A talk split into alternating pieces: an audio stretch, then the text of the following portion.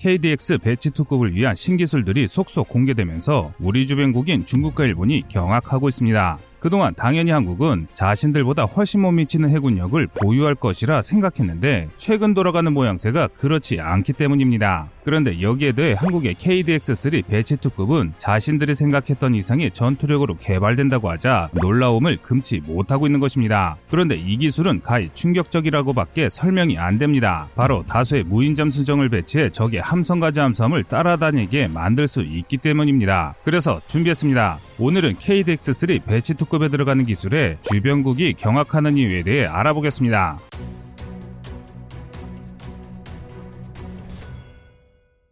한국의 현대중공업은 지난 2019년 10월 10일 방위사업청과 총 6,766억 원 규모의 KDX-3 Batch 2급의 상세 설계 및 건조 계약을 체결했습니다. 초도함은 2024년 11월에 인도될 예정인데요. 기본 제원은 전장 170m, 전폭 21.4m, 기준 배수량 8,100톤으로 최대 속도는 30노트인 시속 55km/h입니다. 개발사 관계자는 4개의 가스터빈 엔진 덕분에 실제 35노트급의 속도가 가능하다고 설명하고 있습니다. 기존 세종대왕급은 전장 166m, 전폭 21.4m, 기준 배수량 7,650톤에 비해선 확실히 더 커졌는데요. KDX-3 Batch형이 더 커진 이유는 새로운 첨단 무기가 장착되기 때문입니다. 그 첨단 무기 체계는 바로 한국형 통합음탐기가 장착되는데요. 그래서 KDX-3 Batch 2급은 겉만 KDX-3급이지 내부적으로는 KDX-3급과 완전히 다른 함정이라고 말할 수 있을 정도로 크게 달라졌습니다. 특히 그동안 미국 의존도가 높았던 전투지휘 체계 교체가 가장 큰 변화입니다. 우선 대공 전투지휘 체계가 이지스 Baseline 7.1K에서 이지스 Baseline 9으로 교체됩니다. 또 탄도미사일 유격 체계를 관제하기 위해 BMD-5X 체계가 추가되어 SM3와 SM6 운용 능력을 확보하게 됩니다. 또 대잠전 체계는 완전히 한국형으로 교체되는데 이 기술이 상상을 초월하는 기술이 들어간다는데 남다른 의미를 갖습니다.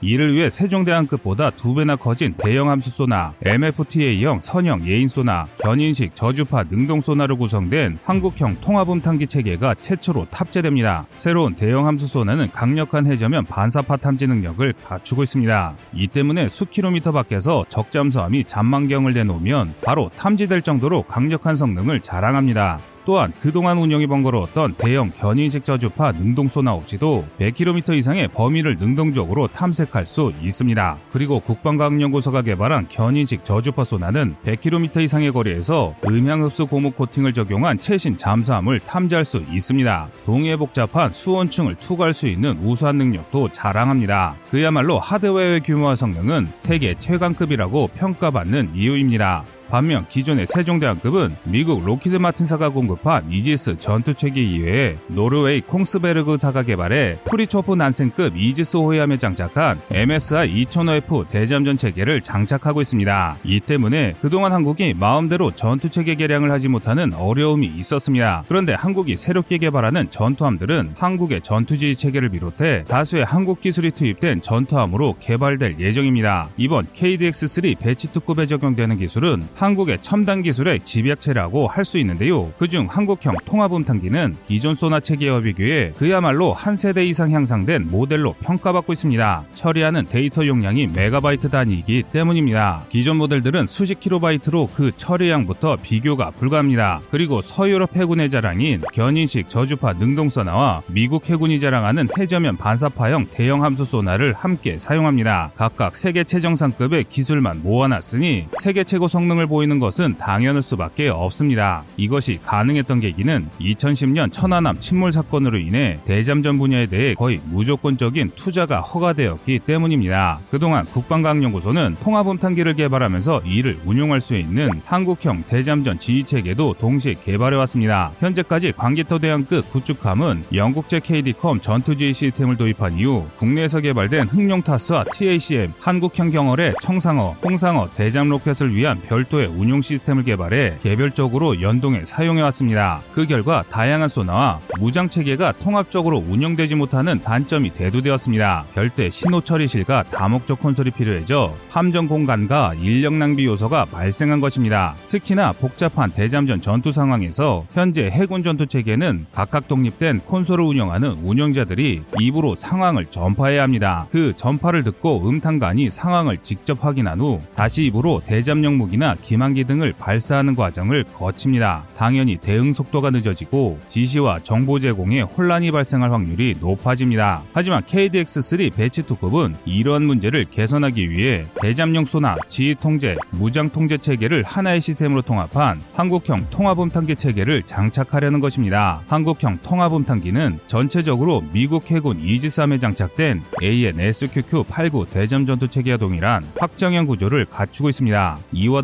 더불어 미국산보다 후경 모델이라서 미국 해군에는 없는 견인식 저주파 능동 소나가 추가되어 하드웨어 성능도 미국제를 훌쩍 넘어섰습니다. 한국 해군이 현재 사용 중인 수상함의 경우 대잠전 분야에서만 두세 명의 당직 인원이 상시 필요합니다. 이는 탐지 체계가 분리되어 효과적인 운영이 불가능하기 때문인데요. 이와 비교해 한국형 대잠전 지휘체계는 한 명의 당직 인원만으로도 대잠 정보 처리, 대잠용 무장 발사, 적중어뢰 회피를 위한 기만 체계의 운영이 가능해집니다. 또한 데이터 처리 속도와 용량은 현재의 100배 이상에 달합니다. 또한 대공 전투 체계인 이지스함과 표적 정보와 전투 정보를 공유할 수도 있습니다. 이 말은 지금의 한국은 대잠전 끝판왕을 만들고 있다는 것입니다.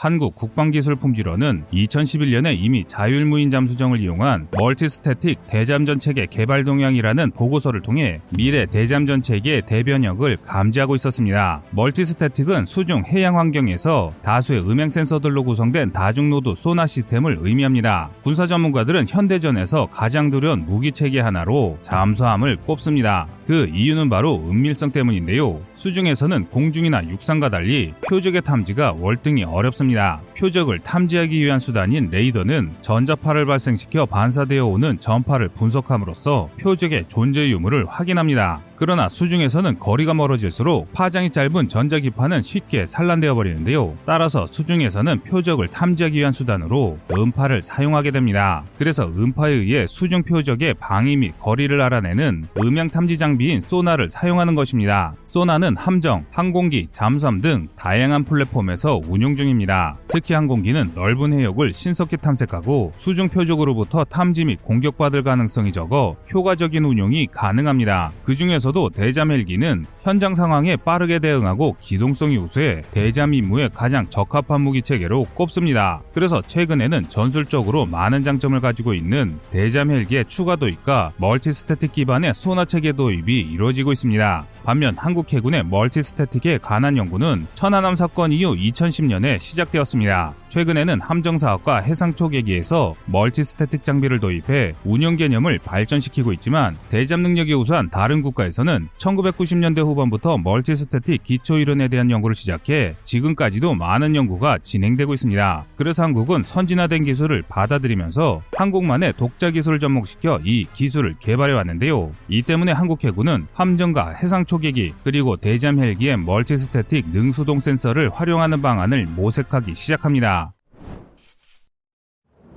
한국 해군의 한국형 대잠전 지휘체계는 대잠전용 무인잠수정 개발을 포함하고 있습니다. 국방과학연구소가 대잠전용 무인잠수정 개발을 맡아 진행하고 있는데 현재 시제품 개발이 완료되어 시험 운용 중에 있습니다. 현재 개발한 무인잠수정 시제품은 대용량 연료전지로부터 전력을 공급받습니다. 당연히 수중 표적을 탐지 추적할 수 있는 고성능 능동 수동 소나를 탑재하고 있는데요. 무인 잠수정은 수상의 무인 잠수정과 수중 통신을 통해 전술 정보를 송신할 수 있는 기능을 보유하고 있습니다. 이는 체계 운영 시 다수의 무인 잠수정과 무인 잠수정이 협력하여 대잠전을 수행할 수 있도록 해줍니다. 이 기능이 바로 전반적인 대잠전 능력을 획기적으로 향상시켜주는 핵심 기능입니다. 해군의 매복 임무가 부여되면 대잠전을 위해 운영자는 시나리오를 입력하고 무인 잠수정을 입수시킵니다. 무인잠 수정은 적 항구 근처 수중에 매복하면서 위협 세력의 출입을 감시합니다. 또 무인잠 수정은 이동 중 나타나는 장애물을 자율적으로 회피하면서 작전 지역으로 이동하는데 이때 수집한 정보를 아군에게 송신합니다. 무인잠 수정은 미리 설정된 탐색 형태로 수동 소나를 이용해 적 잠수함이 항구에서 출항하는지를 탐색합니다. 항구에서 출발하는 적 잠수함을 무인잠 수정이 탐지하면 추적을 시작하는데요. 추적을 마친 무인 잠수정은 탐지된 적잠수함의 정보를 아군에게 전송하고 약속 장소로 이동해 회수됩니다. 이렇게 대잠 임무를 인계받은 아군은 적 잠수함에 대한 공격을 수행하게 됩니다. 이렇게 보면 장점만 있을 것 같지만 무인 잠수정에도 치명적인 단점이 존재하는데요. 바로 수중에서는 제한된 거리에서 수십 바이트 정도 용량의 메시지만을 음향통신을 통해서만 교환할 수 있습니다. 즉 잦은 통신 두절 현상과 낮은 대역폭 등과 같은 수중 통신의 물리적 제약으로 인해 무인잠 수정에 대한 지휘 통제가 까다롭다는 것입니다. 그래서 무인잠 수정은 매복 임무가 부여되면 대잠 작전을 위해 운영자가 미리 매복 임무에 대한 시나리오를 입력해주는 것입니다. 그리고 무인잠 수정은 홀로 작전에 투입되지 않습니다. 최소 3대 이상의 무인잠 수정과 대형 정찰 AUV가 함께 임무에 투입됩니다. 대형 정찰 AUV는 무인 잠수정에 약 1, 2km 정도까지 접근하여 10kHz 이상의 주파수로 자료를 송신하면 수신된 자료를 취합해 지휘 통제소로 중계합니다. 이 때문에 주변국에서 한국의 KDX-3 배치형의 두려움을 느끼는 것입니다. 앞으로 개발되는 한국의 KDX-3 배치형을 이용해 다수의 무인 잠수정을 활용한다면 지금보다는 더욱 촘촘한 대잠전 임무를 수행할 수 있는 것은 분명한데요. 한국 해군은 한국형 대잠전 지휘체계 개발과 전력을 기반으로 KDX-3 배치2급의 한국형 통합음탄기 체계를 장착해 적의 잠수함 탐지 확률을 획기적으로 높인다는 계획입니다. 또 대잠 전형 무인 잠수정 개발을 통한 선제적 반접근 전략으로 한국 주변국의 잠수함을 항구에 묶어두겠다는 전략을 계획하고 있습니다. 그동안 우리 주변국들은 제집인 것 마냥 한국령에 들어왔지만 이제는 이런 모든 것들을 한국이 미리 사전에 파악하게 될 것입니다. 여러분의 생각은 어떠신가요? 시청자님의 현명한 의견을 댓글로 남겨주시기 바랍니다. 여러분들의 좋은 의견이 좋은 영상을 만드는데 많은 힘이 됩니다. 이상 꺼리튜브였습니다.